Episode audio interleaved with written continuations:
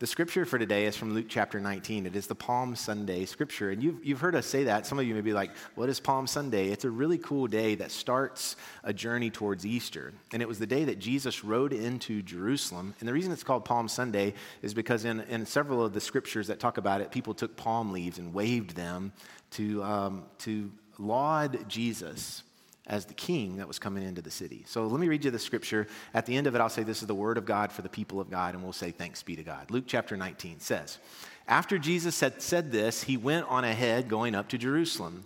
As he approached Bethphage in Bethany at the hill called the Mount of Olives, he sent two of his disciples, saying to them, Go to the village ahead of you, and as you enter it, you will find a colt tied there, which no one has ever ridden. Untie it and bring it here.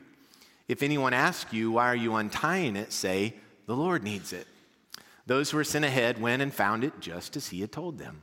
And when they were untying the colt, its owners asked them, Why are you untying the colt? And they replied, The Lord needs it.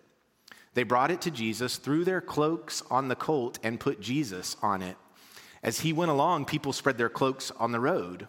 And when he came near the place where the road goes down the Mount of Olives, the whole crowd of disciples began joyfully to praise God in loud voices for all the miracles they had seen.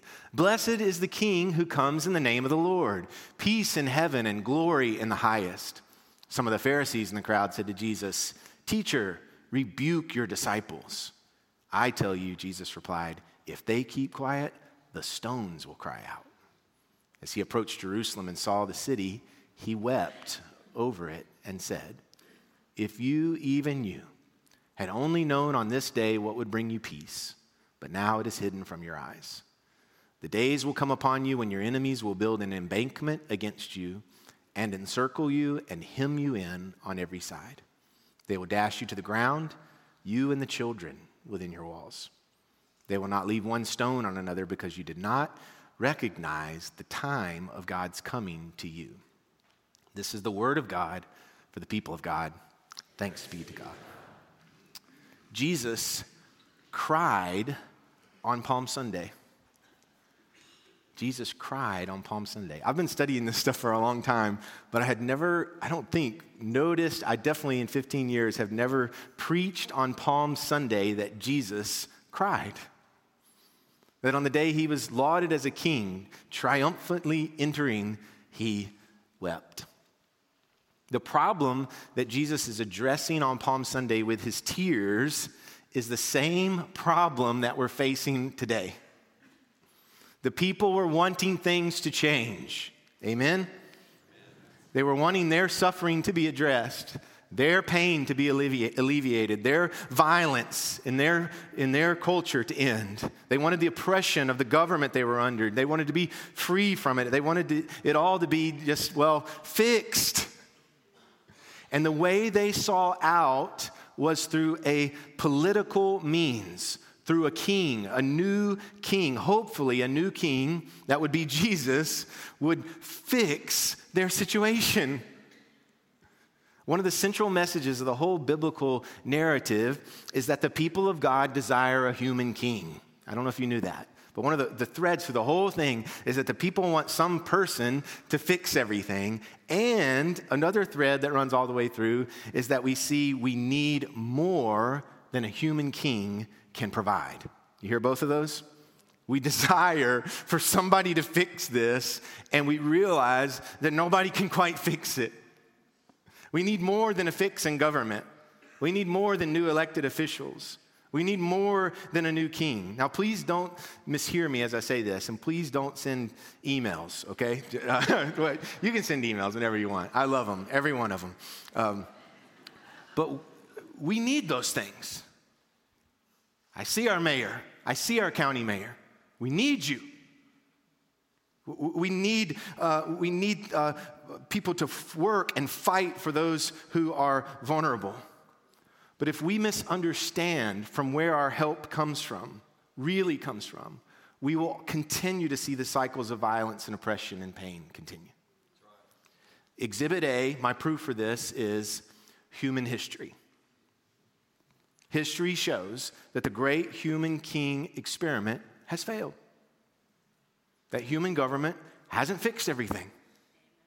No empire or nation has solved poverty, violence, corruption, greed. I am a proud American. I'm patriotic. My grandfather fought in World War II to protect all of this. Those values are instilled in me. I'm all for democracy. I'm not suggesting a new human solution in that area. But if, for example, the American experiment, now 250 years going, leads to a nation where nine year olds are murdered in a Christian school, then we have a problem. And it's the same problem they faced in Jerusalem. The great human king experiment has failed as predicted. Let me give you some background. When the people of God begged Samuel the prophet, this is hundreds of years before Jesus, when they begged Samuel the prophet for a king of their own, Samuel asked them to please reconsider. Here it is. It's this is an old verse. It Says, they said to Samuel, Now appoint a king to lead us, such as all the other nations have. They saw all these other nations with human kings. But when they said this, give us a king to lead us, it displeased Samuel, so he prayed to the Lord. And the Lord told him, Listen to all that the people are saying to you. It's not you they've rejected, it's me they've rejected as their king. He goes on to say, God tells Samuel, Listen to them, but warn them. Okay? Listen to them, but warn them what will happen if you get a king. So this is what Samuel brings back to the people. I'm going to read you a few more verses. He says, This is what the king who will reign over you will claim as his rights. He'll take your sons and make them serve with his chariots and run in front of his chariots. He'll take your daughters to be perfumers and cooks and bakers. He'll take the best of your fields. He'll take the tenth of your grain, taxes, right? He says, He'll take a tenth of your flocks. You yourselves will become his slaves. But the people refused to listen to Samuel. They said, We want a king. Then we'll be like all the other nations. And so the Lord gave them a king. The Lord gave them their human king, and uh, just like all the other human kings, they found themselves in a mess of suffering. And that's why it's really important that we understand what's going on in Palm Sunday. That it's not just this great triumphant moment. It's really important because this is the day that Jesus showed even his disciples that he did not come to take over a human government like they wanted him to, like we would want him to. I would rather have Jesus as president right now okay? But Jesus didn't come to do that. It's really important. It sounds funny to say that, right? To say, uh, you know, we, we would rather have Jesus be there. But that's what they were saying in that day. We want Jesus to be our Caesar. We want Jesus to take over the Roman Empire. We want that guy off of the throne and this guy on the throne. But Jesus didn't come to do that, to be a king or a governor or a president or a prime minister or a general. He did not come to fix things in the way that men have tried to fix things with law and might. Why? Because for Jesus, there was more at stake than the preservation of a human empire. From Jesus' seat, nations come and nations go.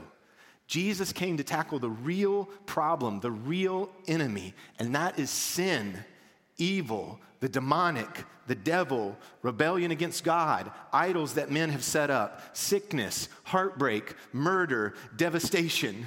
Jesus had a much bigger aim than the Roman Empire. Thank you, Jesus. God's way to save was not a new king on a throne or a conquering general, as most assumed. God's way to save was sending his son to an executioner's cross. The thing that needed to be conquered was death. That's what is stark before us this week.